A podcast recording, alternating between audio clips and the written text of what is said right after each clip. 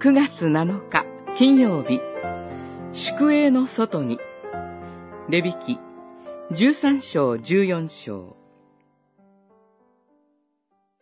重い皮膚病にかかっている患者は、衣服を裂き、髪をほどき、口ひげを覆い、私は汚れたものです。汚れたものです。と、呼ばわらねばならない。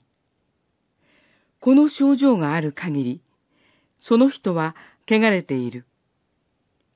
その人は一人で宿営の外に住まねばならない。十三章、四十五節、四十六節。神はたびたび重い皮膚病で人を打つことがありました。例えば、傲慢さのゆえに、この病にかかった人の例として、モーセの姉、ミリアムやユダの王、ウジアが挙げられます。重い皮膚病の人は宿営の外に隔離され、悔い改めの時のように、衣服を裂き、私は汚れたものです、と呼ばわらねばならない、と命じられました。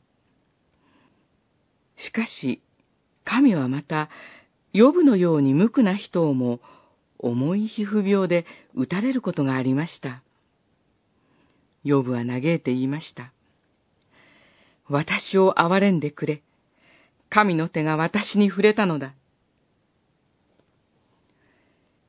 イエス・キリストの前に重い皮膚病を患っている人が来ました。主イエスは、ヨブの祈りに応えるかのように、その人を深く憐れんで、その人に、触れ、清くなれ、とお命じになります。すると、病は去り、彼は交わりに戻ることができました。その後、主イエスはどこへ行かれたか。町の外の人のいないところにおられた。その人が隔離されていた場所です。主はこのように私たちを憐れみ、私たちの病を担い、身代わりになってくださいました。